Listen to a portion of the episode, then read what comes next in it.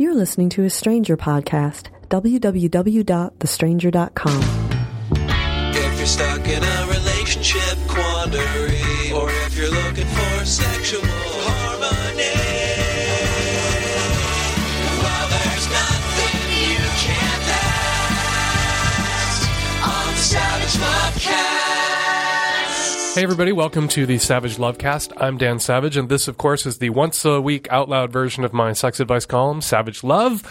Uh, before we get to your calls, and there are legion, I wanted to alert all the straight people out there.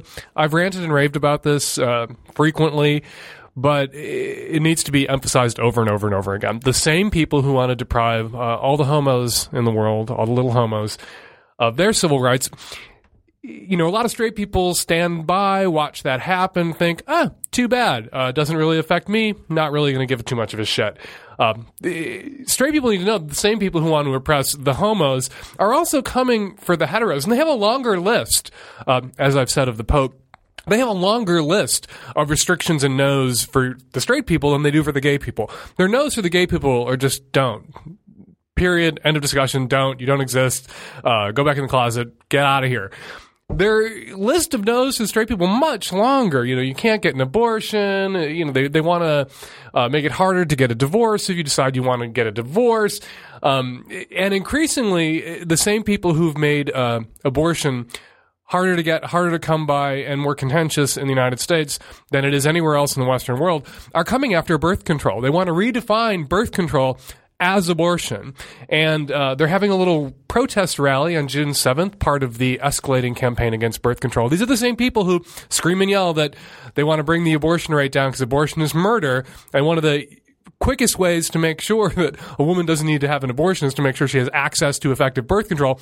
But you know, setting that aside, uh, as they will, they're going after birth control. They want to prevent people from getting birth control by redefining birth control as abortion. They're having a rally uh, called uh, "The Pill Kills." The pill kills babies. Um, uh, on June 7th, which marks the 43rd anniversary of the U.S. Supreme Court decision in Griswold versus Connecticut, which of course legalized uh, birth control. The most hilarious thing about this website, The Pill Kills, is uh, they say uh, that these Estelle Griswold, who is a hero, I wrote an op-ed about her for the New York Times. You should Google that and read it. Uh, she was the director of Planned Parenthood in Connecticut. And uh, she started giving out birth control in the United States in Connecticut, even though it was illegal to do so in Connecticut. Um, and the pill kills idiots, right? They were arrested, uh, Estelle Griswold, and fined for selling birth control pills, which was illegal in Connecticut. The case went all the way to the Supreme Court. Planned Parenthood was breaking the law. Yet it turned this case into a legal precedent for selling contraception. Yes, they were breaking an unjust law, uh, were arrested um, for their civil disobedience and pursued it through the Supreme Court. You know, just like other folks have done uh, with unjust laws, including uh, Mr. and Mrs. Loving of uh, Loving versus Virginia, who broke the law by getting married to each other, even though she was black and he was white, uh, and took it all the way to the Supreme Court, even though they had breaking the law, and ultimately were vindicated. Uh, and now uh, people of mixed races can get married in the United States, even though it was against the law. Anyway, the pill kill weirdos are coming for your birth control. My heterosexual listeners, you need to get into the trenches and oppose the enemies of choice, of sexual freedom, of sexual self determination, uh, because they just don't want to control where I put my dick. They want to control where you put yours, or where you put your ovaries, or when you decide you're going to have children, or how many children that you're going to have. They are coming for you too. All right, we got tons of calls. Uh, rant over. We're going to get to your calls in just a minute, but first, this. This podcast is brought to you by Audible.com, the internet's leading provider of spoken word entertainment.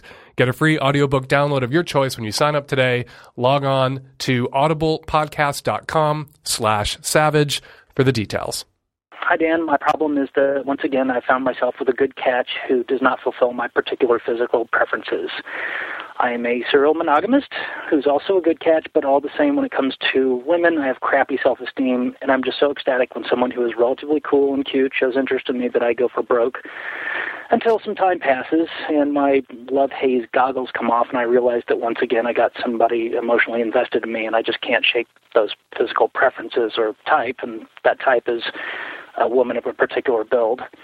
In my past, whenever I've actually been with somebody of that build, the sex has just been totally on a whole different plane. Like the experience is tapping into some deep primal psychological part of me. Sex with anyone else just doesn't match up. I'm just so spellbound by them physically that I go crazy and make just that much more of a passionate effort because of how turned on I am um, even when I see somebody on the street that fits this type, I have a really intense reaction. I've heard something about imprinting on a type during puberty, so I wonder if this has something to do with the intensity.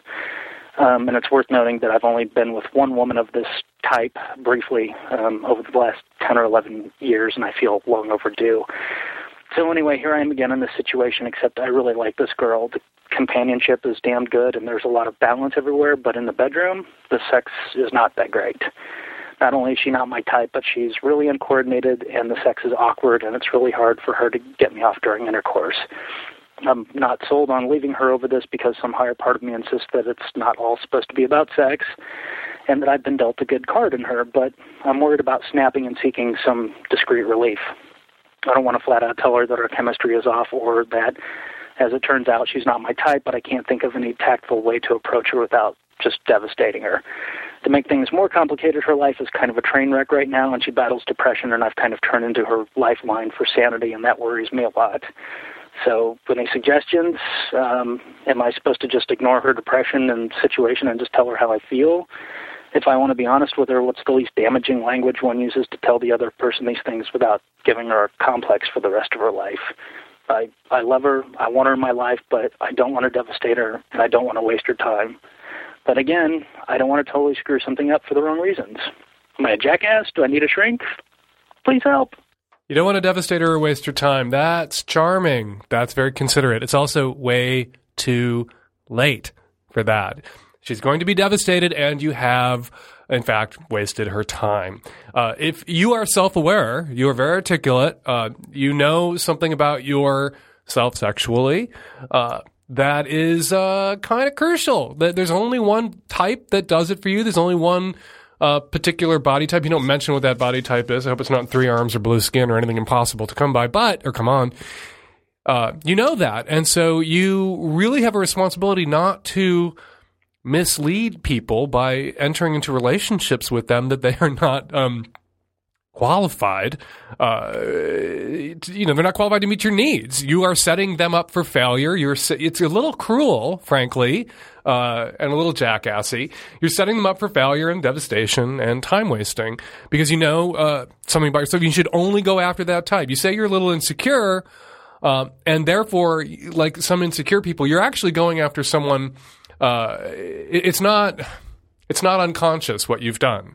A lot of people who are insecure about uh, or insecure around uh, or insecure about their own attractiveness or insecure around the people that they're actually attracted to will intentionally, consciously or subconsciously, go after partners that they feel superior to, that they don't feel like there's a lot at risk, that they don't feel any risk of rejection. They go after people who are in a much uh, different, usually lower league um, than they're playing in.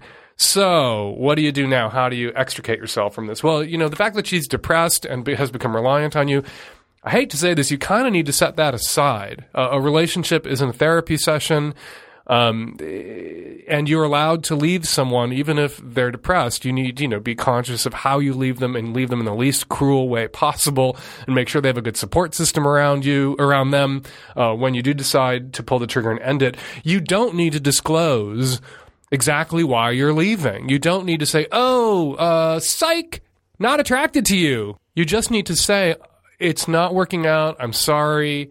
It's over. And, you know, then you rely on the cliches. It's not you, it's me, which is true in this case. Um, and you don't uh, roll out all, every single real reason because you don't want to destroy that person's self-esteem and make them incapable of ever trusting men ever, ever, ever, ever again.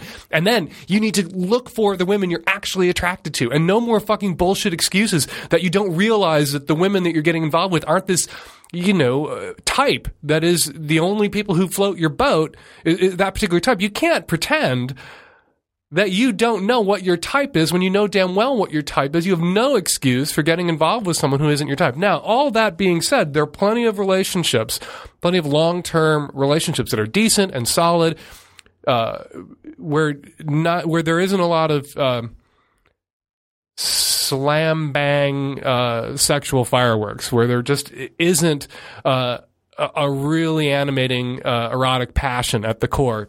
What there is is, you know, emotional support, emotional uh, interreliance. There's companionship. There is real love that isn't about sex. Uh, if you can settle for that, you can settle for her. If she can settle for, eh, you know, the sex that you two are having, which I'm guessing, I'm betting isn't that great for her either, uh, you two can stay together. Will you cheat on her at some point in the future if your type should come along? Probably. There are worse things uh, that have happened. You know, if you get 50 years of love and companionship and support out of someone and they had an orgasm uh, inside someone else along the way, I still think you got uh, the better end of the deal. I still think you got a lot out of that relationship, even if you were cheated on once or twice. But, you know, that's me. I don't think cheating is that big a deal. Um, but you sound young, and it sounds like it might be a little too soon for you to settle for this. And so I think you should extract yourself, and I think you should uh, feel bad, and I think you should not date women who aren't this mythical type again, because it's cruel. Hey, Dan, this is Chris. Um, I am a 23 year old gay male. I'm calling from Denver, Colorado, and I was actually calling because um, my boyfriend and I, we've been together for about three years, are going to be getting married in Toronto. And um, on our wedding night, I would really like to. Um, do something for him that I rarely ever do. Um, I'd like to have anal sex with him. Um, strange. I know that being a gay man, um, I've never really liked having anal sex. I think it hurts. Um, but I really want to do this for my boyfriend. He's never pressured me um, to actually do it before. He's actually been perfectly happy. Um, but I, I would like to do this for him, and I know that he would enjoy it. And he's said that he's enjoyed it in previous relationships. My question is, um, what can I do to make it not hurt. I, I, I'm not really sure if you can just help me out. if the if there's like um, any advice that you can give me on what I can do to make it not hurt. All right, there are two things I want to say to you. First of all, uh, congratulations on your impending marriage. Uh, that's very sweet. But you're only 23 years old, and marrying at 23 is a stupid fucking thing to do, whether you're gay or straight. Moving on. Actually, there are three things I want to say. Moving on. How do you make it hurt less? Well, there are some people who just don't ever find anal sex comfortable no matter what they do. You can get a, I want to say epidural. Is that what those are called? Tech savvy at risk youth? They give them to pregnant women in epidural. I, I confuse them with epiladies, which are totally different. Although epidurals are only for ladies, so I think they should call them epiladies. Um, you can't feel anything below the waist and all your leg hair falls out what you know so where am i going with this? Uh, some people are never going to be you know you can do all the right things. A lot of prep he can rim you for half an hour. Uh, you can use tons of lube. He can go super duper slowly. Uh, you can have a little hit of pot um, and it's not going to help. You're st- it's still going to feel uncomfortable. It's still going to quote unquote hurt um, a lot of people, when they first start experimenting with anal sex, uh, some people it hurts so bad they never do it again, and they just decide it hurts, and it's a self fulfilling prophecy. You usually do need to give any sort of sex uh, a, few tries before it becomes more comfortable. You know, if we applied the same standard of uh, tried it, it hurt, never did it again to vaginal sex, uh, no woman would ever get fucked twice. Uh, anyway, moving on. Um, if you really want to make this monumental sacrifice if you really want to put your ass in the air and let your husband fuck it on your wedding night. Um, you might just have to bite the pillow and suffer a bit uh, for his pleasure. And what a you know what a gift to the magi that'll be. Now, I if I were getting married on my wedding night. Uh, at 23, which is a stupid fucking thing to do. You shouldn't be having a wedding night at 23. You should, you know, if he's the one, he'll still be there when you're 33, and then you should fucking marry him. Um, you, I think it's a bad idea on your wedding night to do something you don't enjoy that's going to make you tense, uh, that may go badly. On your wedding night, you should have sex you like and sex that's going to go like gangbusters. You should do whatever it is you two usually do that you both really get off on. And if you want to, like, you know, in the midst of that, you decide you're just so fucking hot and worked up that, you know, anal is what you're going to do, uh, and you're going to bite the pillow and you're going to cry like a little bitch as he fucks your ass, you should totally do it.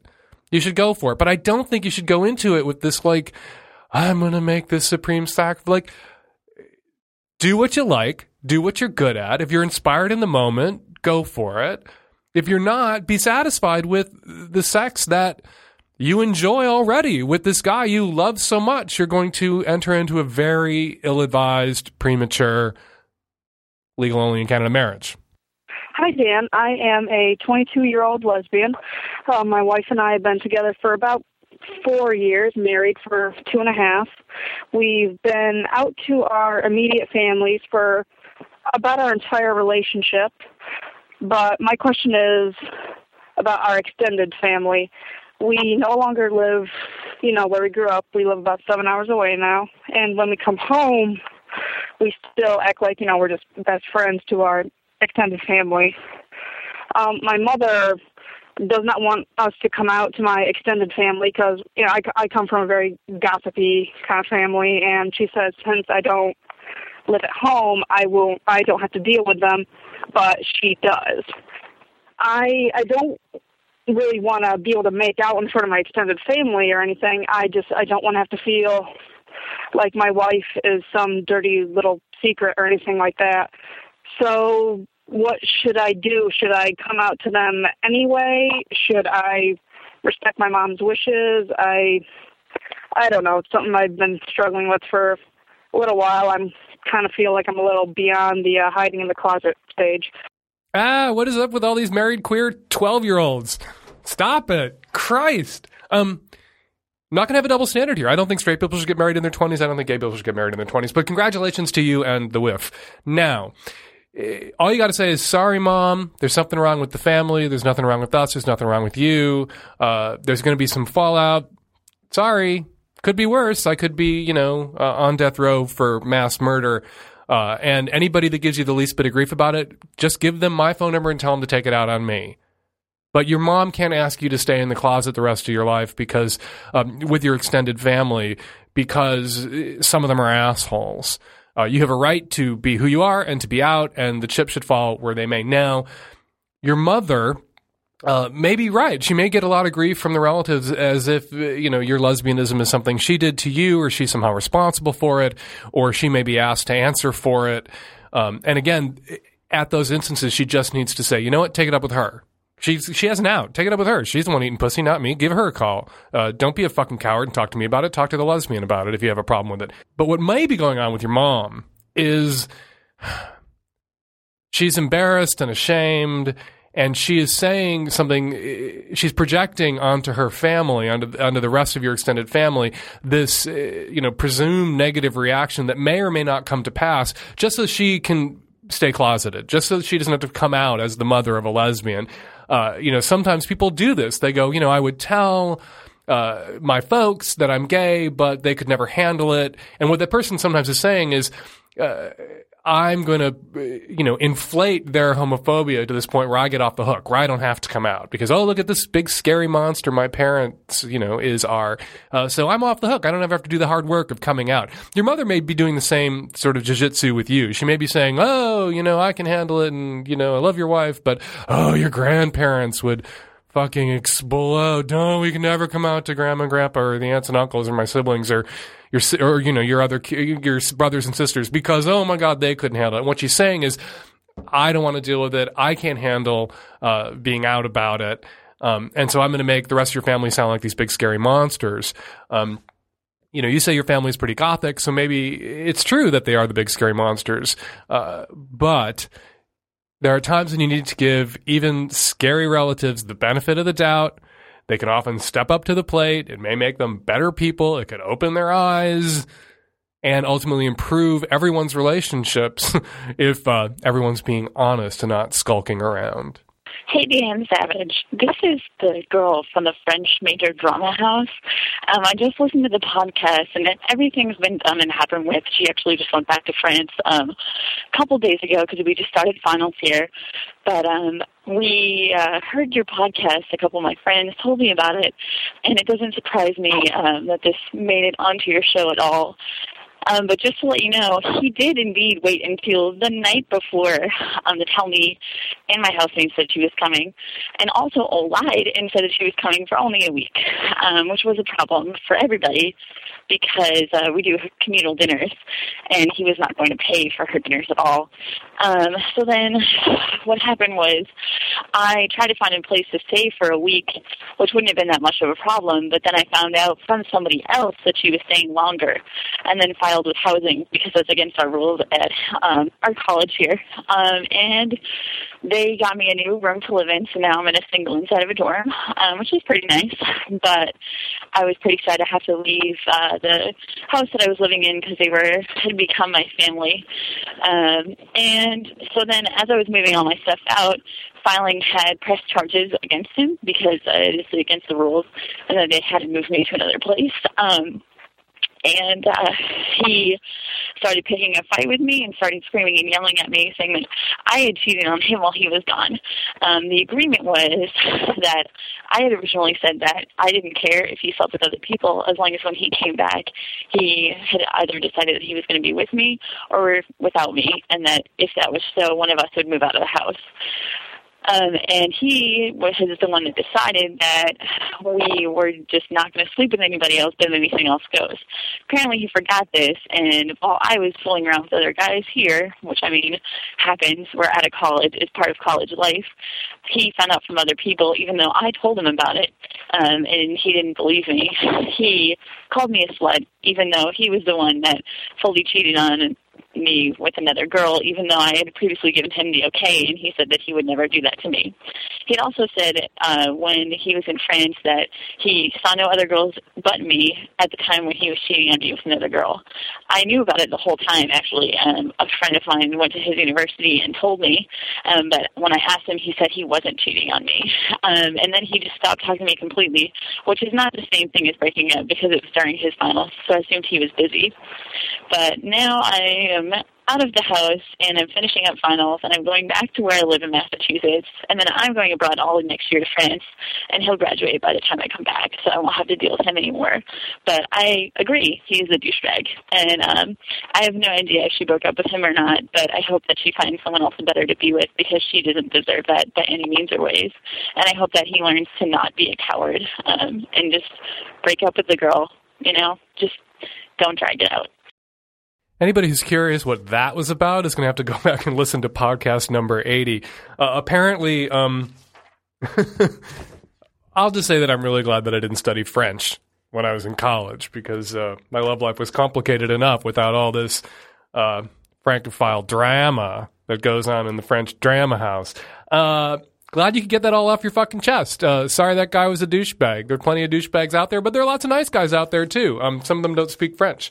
Uh, when I was living abroad, I had my affairs uh, with Germans in German, and everything worked out just fine. It was all very clean and neat um, and orderly, like the Germans. So I really feel that if anybody out there listening is, you know, going to college next year and trying to, you know, pick a language to study in a house to move into where that language will be spoken, I go with the crowds.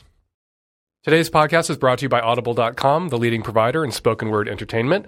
Audible has over 35,000 titles to choose from to be downloaded and played back anywhere, just like the Savage Lovecast.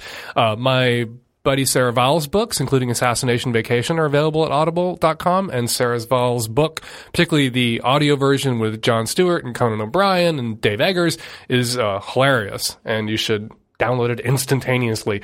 Log on to audiblepodcast.com slash savage to get a free audiobook download of your choice when you sign up today. Again, go to audiblepodcast.com slash savage to get your free audiobook.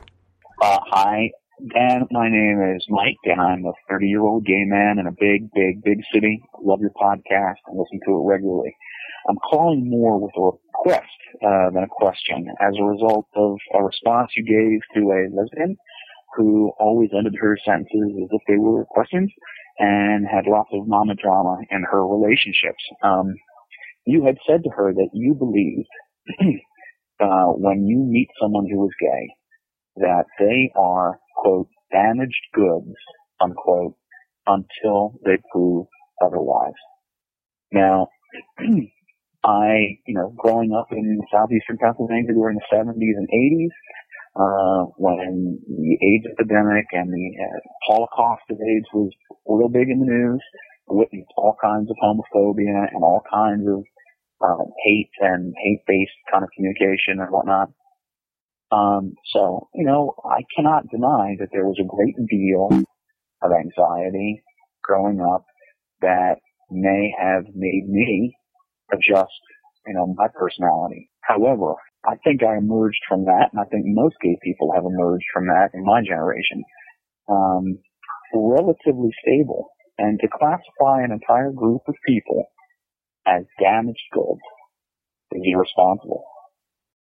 So, I believe, I have faith that what you said was hyperbolic, and that harsh, it was harsher than you expected it to be. And so I'm calling to ask, beg, to implore you, Dan, please, to clarify what you meant, um, and you know, hopefully to soften it. Hyperbolic? Mwah? Uh, sorry, I'm not going to take it back. Um, but I will soften it. But I'm certainly not going to take it back. Uh, when you look at self-destructive behavior just tied to sex, uh, gay men are more self-destructive. Uh, potentially because it's easier for gay men to be self-destructive around sex because we have sex with men and men are pigs. Uh, it's easier for us to find sex than it is for uh, men who want to sleep with women to find sex. But you know, suicide rates are higher among gay men. Uh, rates of smoking, which is hysterically, irrationally self-destructive behavior, uh, higher. Uh, drug uses are higher. STI rates are higher. Uh, there is a streak of self-loathing and self-destructiveness uh, that cuts a broad swath through the gay male community.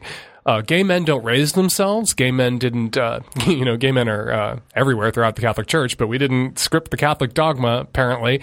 Uh, and, and, gay men don't torture themselves when they're kids um, growing up uh, in homophobic households that can instill in a person um, a desire to self destruction because you're taught that you are worthy of self destruction or worthy of destruction and nothing else. Going to hell, and you know your family's going to hate you, and God hates you, and the president hates you, and you can't get married, and you're a threat to the family. Waka waka waka. That is a real impact on a lot of gay men, and they uh, take it out on themselves, uh, particularly when they're younger. I think, particularly in their twenties and if you're sleeping with them, they're going to take it out on you too, potentially. If you're in a relationship with a gay man who hates himself for being gay, who's he going to hate more than the person he's having all that gay sex with?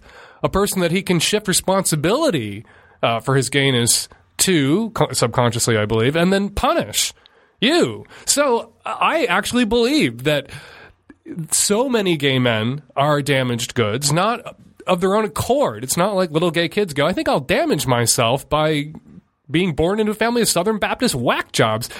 But so many are that when you enter into a relationship, when you're gay and you meet somebody who's gay, you can't give them the benefit of a doubt. You can't say, they're gay like me, and gay is good, and they're my, you know, gay brothers and lesbian sisters, and let's all gather under the rain- rainbow windsock. It doesn't work that way. You have to be a little bit wary. You have to go, huh, gay like me, no benefit of the doubt, because could be an asshole, could be an abuser, could be a motherfucker, could be wrestling with issues of self-hatred and self-destructive impulses that could harm me too. And you know what? Straight people should probably say that to themselves when they get involved, particularly straight women who get involved with straight men. You know, every time you open the paper and somebody's uh, romantic partner has been murdered, it's almost never uh, the wife who murdered the husband or the girlfriend who murdered the boyfriend. So women who get involved with men have to be on the lookout for the red flags of abuse, and that's bandied about. People talk about that at professional advice bloviators like me and uh, Abigail Van Buren and Oprah Winfrey and uh, Miss Manners talk about it all the time. Be on the lookout for the red flags of abuse. You know what? Gay men need to be on the lookout for the red flags of self hatred, and I think one of the ways that you can be on the lookout is to keep your guard up, not give a guy a benefit of the doubt, and assume just at the get go that they are damaged goods or potential damaged goods, damaged goods because potentially they are. And I don't think you have to set the bar impossibly high. They don't need to prove to you over 14 decades that they are not damaged goods before you lower your guard and accept that potentially they are not, or their damage is so minimal that you, you can deal with it, live with it, lessen it. But when you enter into a relationship, when you're gay, you need to be on your guard against the destructive ripples of, of internalized homophobia. Just like a woman entering into a relationship with a straight man needs to be on her guard against uh, male violence, male abusive uh, behavior patterns. And I'm not going to take it back, and I'm not really going to soften it because I see too many young people, particularly young gay people, who think that once they're out of the closet and once they're out of high school, their problems are over. That they're going to get into the big fat fucking gay quote unquote community, hang out with their gay brothers, and nothing can harm them then. And really, you know what? Getting out of high school, getting away from the cliques and the bigots and the homophobes and getting out of your parents' church and, and, getting into the gay scene and starting to date, you know what? That's not the end of all your troubles. That is the beginning of an entirely different set. Uh, hey, Dan. My name is Kathy. Um, I really need you to save my sex life and save my relationship. I am a 37 year old female uh, with cerebral palsy, uh, which causes difficulty in the you know the mechanics of of vaginal intercourse. Which yeah, I know. A gay advice columnist, you know all about vaginal intercourse, but you you are just really awesome, and I know you, and I have faith that you can help me.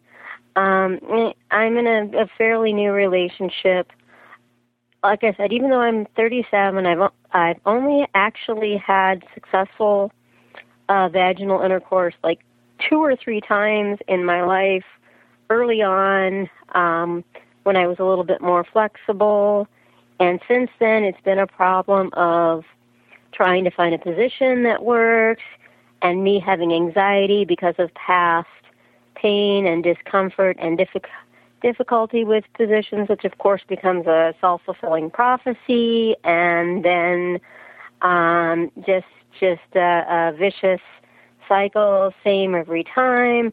By the time we get into a position that works, guy loses the erection. Like I said, I am in the this new relationship. After having gone out for three months, we finally went all tried to go all the way for the first time, and it was just an absolute um, disaster. And I know that I'm building it up in my mind and making it worse.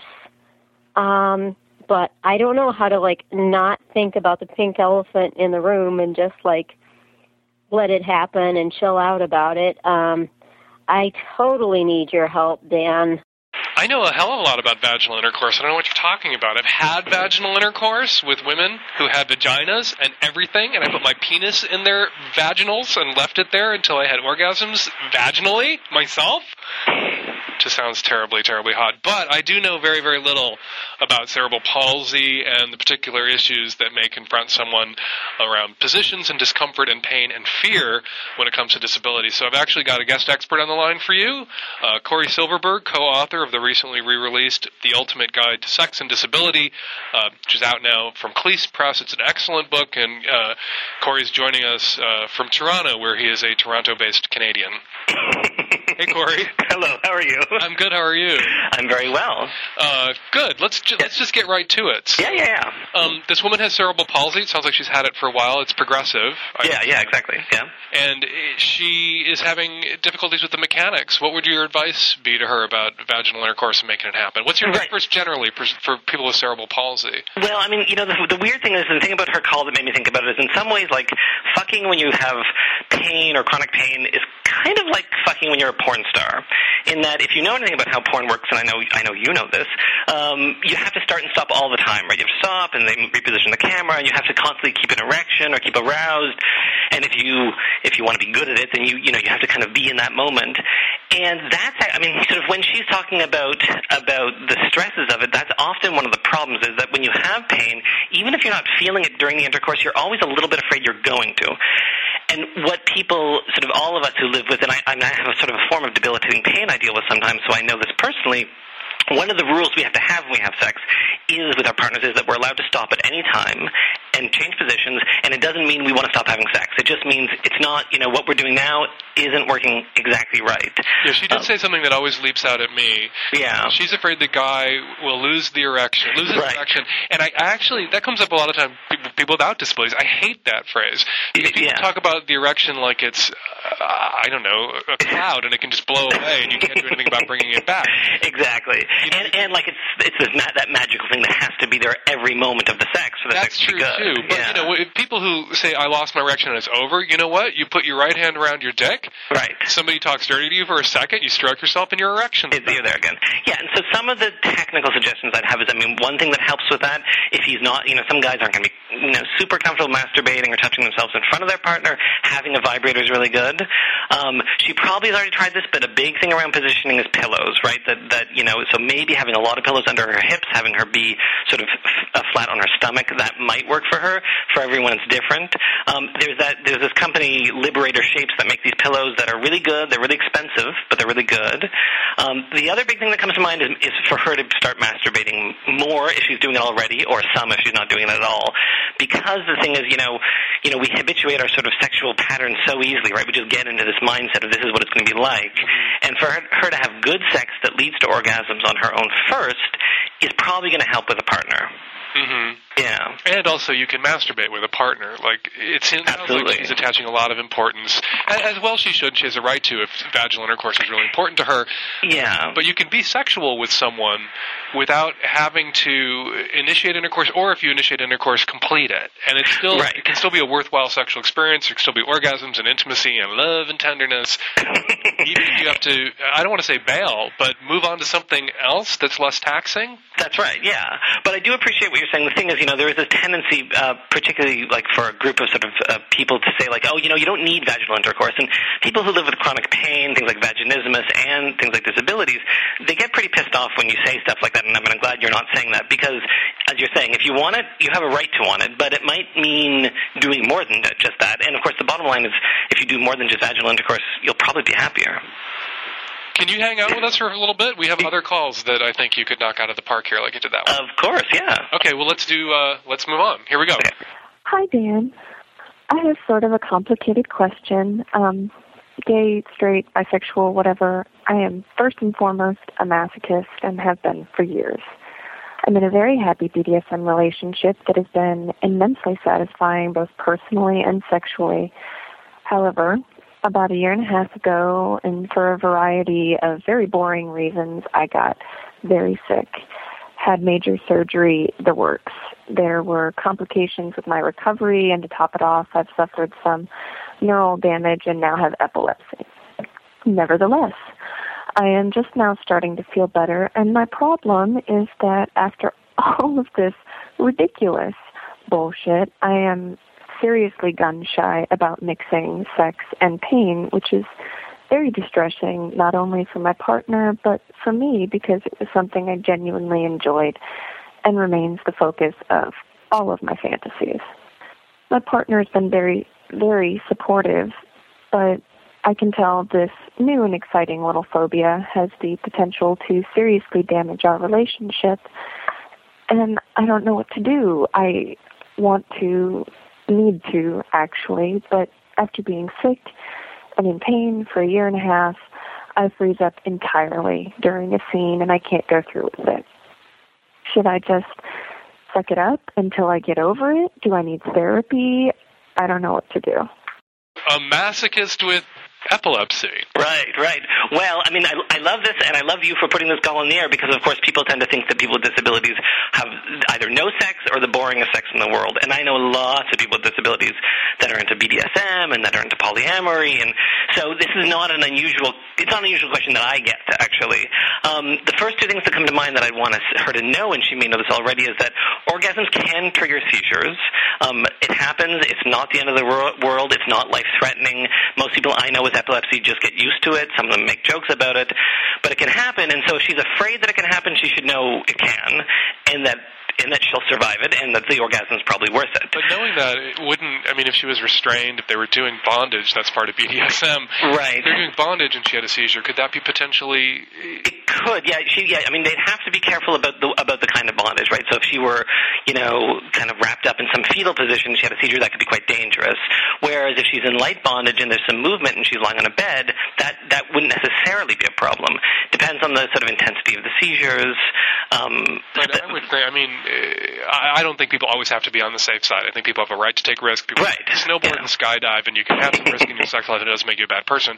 Exactly. In this instance, would she want to err on the side of you know as much bondage as you like up until you know you're getting closer to you know climax or orgasm that you gradually you know a lot of people who learn to BDSM do that anyway, where the bondage Mhm. tends to be a lot about foreplay and then it sort of falls away. Right. Does she want to err on the side of not being tied up at orgasm? You know, maybe. I mean, I'm with you about the risk, so I would say that. I mean, she sounds like someone who's. I mean, she was a fairly experienced bottom.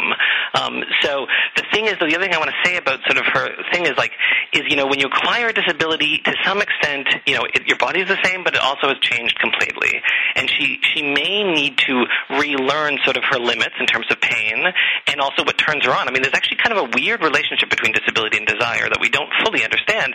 And some of the things that worked for her before might not anymore. So, you know, It seems like we haven't gotten to her specific issue though. She said she's a masochist. Right. Can can pain? You said orgasm can induce a seizure. Can the infliction of you know erotic pain induce a seizure? Well, if it induces orgasm, it can. But uh, unto itself, I mean, there's no, there's, there's sort of no, there's no research that sort of says that feeling turned on induces a seizure. It's more, it's the, you know, it's intensity. I mean, a lot of anger can induce seizures, and an orgasm can.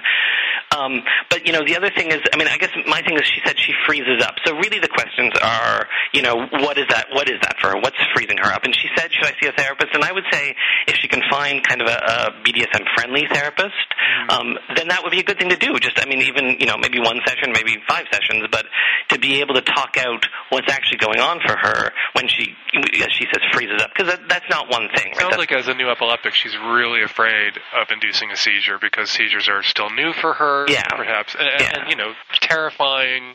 And and what I'd want to suggest is, you know, she should just she should do a Google search on the question, do orgasms induce seizures? And there's a couple really great uh, forums that I can't, I don't have on the top of my head right now, where people absolutely, absolutely talk about this, and they talk about it with such kind of humor and fear, and you know, I mean, I, I think she could find some sort of some answers from people who are living with epilepsy that she'd pro- probably feel better about. And getting back to the pain issue specifically, Yeah. extreme pain Mhm. may induce a seizure because of the you know the endorphins or the rush or Right. whatever. But perhaps if they experiment with some like low level baby steps, training wheels, pain, Yeah. it won't be such a problem. Yeah, yeah, using training wheels, yeah. No, I mean, yeah, I mean, she needs to, I mean, it's the same thing as before she had epilepsy in terms of learning how to ramp up and ramp down. And it is, I mean, it's what you're saying. I mean, I think that what they need to do is almost sort of start from scratch and start from, we're going to start really slow and start with very light, light play. And obviously, whenever she says we need to take a break, then they take a break.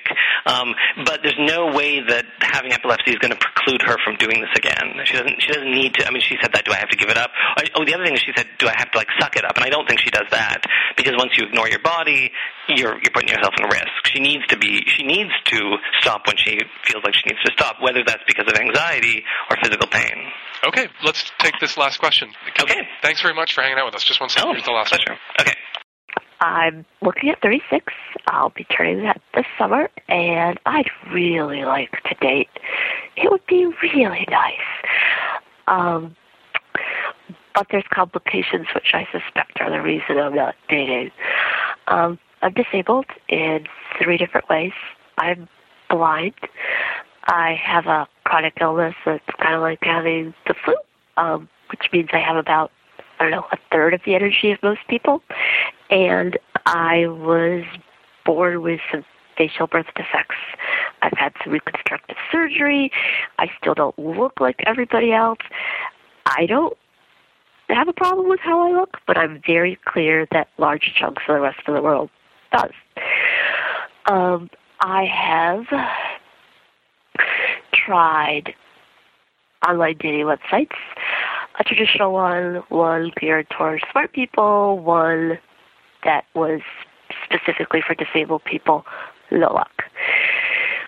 My friends don't seem to be able to um, find people to set me up with. That might possibly be because they have their own dating problems, but theirs are a lot have to do with well problems I don't have. Um, I don't know what to do. I'm completely stuck. I'm smart. I'm funny. I have things to say. I just can't seem to get to a point where any of that is going to matter. Um, I know part of the problem is that when somebody looks at me, they either don't think of me as somebody dateable, um, either because it never enters their heads or because they're turned off by my appearance, or they get freaked out by the idea of dating somebody who's blind. Um, I have been in relationships from the past. So the last one um, was for about three and a half years. It ended about six years ago. None of the people I've dated have ever come into my life through any method that can be repeated. It's all been coincidence, accidental sorts of things. Um, if you have any ideas whatsoever, I would really love to hear them because you seem to be a straight shooter and you seem to have some um, unusual takes on situations, unusual enough that maybe, just maybe, you could help. Sometimes listening to the calls and reading the mail just makes me want to hang myself. Mm-hmm. Uh, is that a reaction I'm not allowed to have when we're talking about disability? Well, but why why do you want to hang yourself? Well, it just it, she says I'm a straight shooter, and I'm Mhm. afraid to uh, give her my straight shot because I think it's not going to be what she wants to hear. Well, What is your? I'm actually interested. What is your straight shot? Well, if you don't mind. Okay, you interview me. she says that you know she's had relationships in the past, which I would take as an indication that she could have a relationship in the future, Mm-hmm. and that she's met these people through coincidence and accident, which is how most people meet people. Mm-hmm. Um, usually, it's an accident. Uh, you know, now we have you know the internet, but even that's an accident because somebody has to stumble across your profile. It's not like you put up your profile on a dating website and it automatically is downloaded to the heads of everyone who could potentially date you, right? Mm-hmm. um, somebody you're compatible with has to actually show up, uh, join that website too, and see you. Um, eh, however, eh, you know, and this is a thing you're not allowed to say, and I've said this to people with disabilities uh, or without disabilities in the past.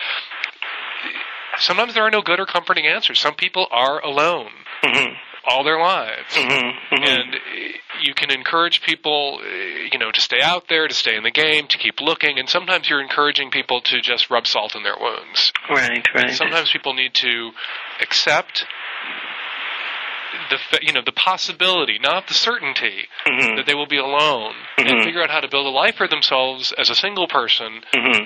that has pleasure and people in it and is rewarding Mm-hmm. without over focusing on you know and atta- you know deciding that they must be miserable because they're alone because they're single because they don't have a sex partner Right. and not having a sex partner does not mean you can't have sex a lot of people don't have sex partners and they still have uh, they still are able to uh, express themselves sexually solo Right. and I don't think that that's what she wants to hear but that's my straight shot now what's yours Well, I think that that's great. I mean, you know, I mean, my straight shot is that plus. Like yes, you know what she's experiencing. Eh, the, the difference between, say, me, who was single for ten years, and her, is that when I walk out on the street, people aren't, to be frank, repulsed by my by by the way I look. They're not immediately turn. I mean, maybe they are, but you know, they aren't. They don't treat me different because I kind of pass as normal. So you know, so the thing is that I mean, what people with disabilities, the problem is, is that mostly they get that bullshit that you you know that you talked about early, right? They get you know, get on out there, just try again. It's all you. You know, Barbara Waxman, who was a great disability activist, she used to talk about the fact that sexuality is the source of the greatest oppression for people with disabilities because it's so easy if you have a disability to convince yourself that when it comes to sex, I'm not getting laid because of something to do with me, right? When it comes to going on the bus, if I if I use a wheelchair, I know that I'm I'm excluded because you know those bastards, you know the fuckers won't make the make the bus accessible. When it comes to the fact that I won't get a date, I can always tell myself, well, maybe it is that I'm just a loser. Maybe it is that I'm just not this enough or that enough. And that's not true. This is sort of the difference. The fact is, you know, you got to think about disability, disability and sex, disability and socialization is kind of where, you know, gays were in the 50s, right? In terms of their social rights and in terms of their social power. So when you live with a visible disability, um, it does make a difference. At the same time, you know, when I'm working with people, I say exactly what you say. The fact is that there, you know, that that you can, you know, you can keep getting shot down, and so it's about building up social supports. Now, the thing I would want to say with with her was is that there may be other, you know, there may be tangential things she can do. So if she isn't really working on having a great group of friends, although I think she said that she does. But if she wasn't, then that would be where I would say, like, like, what can you do about that? Can you go out and join sort of a social group that you know has a similar interest to you, where you might meet people with similar interests? Um, she, the other thing, and it sort of carries on what you were saying is you know she said that that uh, that you know that it's just not it, that it, she's had no luck and I want to know in online dating does that mean that she's hasn't met anyone that clicks for her are people interested in her and she's not interested in them you know the other thing we can do which you're not doing, which is why I think your response was great, is we make it all about the disability. Of course they're lonely because they're disabled. Of course they can't get a date because they have a disability. Maybe it's that, you know, she has some really bad conversational habit where she's very aggressive and that turns people off, or maybe it's something else. So we need to be careful both to acknowledge the fact that when you live with a disabil- visible disability, that is living with difference. You don't get treated the same. And your disability isn't everything that you are, and that, and that the reasons you may be alone. You have romantic troubles that have nothing to do with your disability. Exactly. Yeah. So, but you know, and I mean, the thing is, I mean, my first reaction to your thing about hanging yourself is, at first I was nervous because I thought where you were going was around pity, uh, and that's not appropriate, right? People with disabilities, they don't want your pity. You know, their their their their call is piss on pity. Well, they can't have my pity because I don't actually give pity to anybody. Nobody. Yeah. well, that's perfect because that's not what they want, but they do want your understanding, and uh, this is now becoming an advertisement for you. But I think they get it. So. Well, I do. I appreciate that. The, you know, there are different. I, I want to back up something you said with an example from Gayland, which is my favorite rhetorical tic. Okay. You know, I had a African American friend um, in Seattle, uh, still do, who went off on me once about how white guys won't date him and white guys are racist, and he's having no luck. Um, romantically, and it was because of his race. And I looked at him and just thought, you know what, I'm going to risk this friendship. And I said, no, it's because you're an asshole. because when you meet guys, you treat them like shit, and Right. you're an Right. asshole to people, and that is your problem romantically. I'm sure there's some guys out there who don't want to date you because you're black, right? And fuck them, right? But there's guys out there who do who would perhaps want to date you if you weren't an asshole. It's a perfect analogy, and and we also need to acknowledge that you know some of the, the problem is that some of the things that come with disability, like living with chronic pain and fatigue, can actually make us seem like assholes when we're not, mm-hmm. right? And that's one of the ways that people with disabilities get screwed, not literally. Um, is that you know, I mean, I have a lot of friends because I have a lot of people in my life have disabilities, and a lot of friends don't. My friends without disabilities are often like, "What the fuck is up with so and so?" They always seem to be sneering, and I'm like, "Well, it's because their back is always killing them." And so, and so I know that, and I know what the sneer means. But that again, obviously, makes the superficial kind of parts of dating more difficult. Okay, well, we have you on the phone. Moving on to another topic. Sure. Uh, just because I know people will want me to ask you about this, and I'm sure people are thinking it. People who are disabled, people with cerebral palsy, people who are missing limbs, um, dating people who are currently able-bodied, currently without disability, because you know a truck could hit us all, we could all be disabled tomorrow. That's right. Um, how prevalent is that, and how much of a concern is it for people who are disabled that they, you know, when they're dating someone, frankly, who fetishizes their disability? hmm You know, I mean, there's no there's no good research that I can tell you on this, and so all I'm going to do is anecdotal is tell you anecdotally. It's very prevalent. I mean, I, I mean, I would say it's about half and half. About half, you know, half the people that I interact with and half the people I know that have disabilities are the ones that are in relationships are in relationships with people who are non-disabled, and half are in relationships with people who are Who are disabled? Do they rule out as potential romantic partners people who fetishize their disabilities? No, not at all. So we're talking about here devotees is kind of the, the official term um, for some of these people, and uh, you know there's some great groups uh, where it's people with disabilities that started the groups, um, and you know the thing about the I mean it's two things. The thing about people, not so many people just fetishize disability. A lot of people see it, feel it as a sexual preference. They are drawn emotionally and sexually to people that are disabled. Now, why that is and whether or not that's okay, it's beyond me to answer. But but I mean, I have friends that are in relationships with with people who I would either be called devotees or disability fetishists, and they're great relationships because these are people who are loving and kind and sexy and interested in sex, and and it was the disability that got them together, but it was the personalities that kept them together. So, you know, at the same time, some people with disabilities consider it sick, and then the other thing is that you know, when I, whenever I write about this online, I get tons of email from people with disabilities who say, "I've never even heard of this," because of course the normal experience when you're disabled is that nobody's sexually interested in you at all. So they think this is kind of a bit bizarre.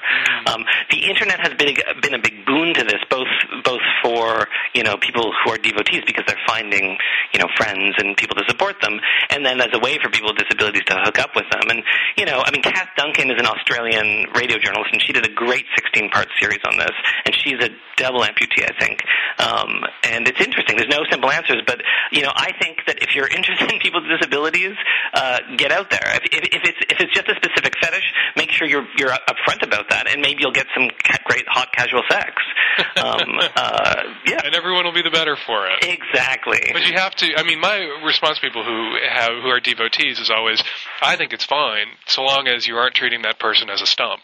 Exactly. yeah, yeah. As long as you can appreciate what they bring to the table physically that arouses you, but you also interact with them as a human being. and You don't treat them like an object, except when you're treating them like an object. You know, my boyfriend treats me like a human being and like an object too. Exactly. Everybody wants to be an object and a human being. That's in a right. romantic relationship from time to time.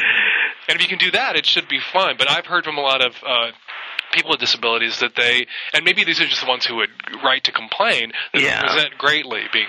Uh, You know what? Yeah, I mean, and, and they have obviously a right to that. But first of all, my experience of most devotees is it isn't just about the stump, right? That it that it is some kind that there's an emotional component to this interaction, and they want to get to know people. The other thing is that the classic story, disability story about second wave feminism, is that second wave feminists, when they sort of start getting up, you know, up in arms about like cat calls and being objectified, women with disabilities were like, this is a perfect example of how we're excluded from your group. I would love to get cat calls. I would love to be objectified. That's all I want. and and honestly, like you know, I don't know if it was Gloria Steinem, but you know, women of that generation were horrified. What do you mean you want to be objectified? So you know, everyone has the right to you know, as you said. I mean, everyone everyone wants to be treated as an object sometimes. I am not just a person, I am also a piece of meat. Exactly. Hey, Cory, thank you so much for taking the time today. It's totally my pleasure. Uh, that was Cory Silverberg, co author of the recently re released book, The Ultimate Guide to Sex and Disability from Cleis Press. Thanks again, Cory. Thank you. All right, that wraps up this week's podcast. Thanks, everybody. The phone number here, if you'd like to record a question for a future podcast, 206 201 2720. Please try to keep your call under two minutes and leave us a phone number so we can call you back if we need to. Promise not to broadcast your phone number. And you download the podcast every week at thestranger.com slash savage. And I blog every day at thestranger.com's blog slog. Thanks very much, everybody. We'll be back at you next week.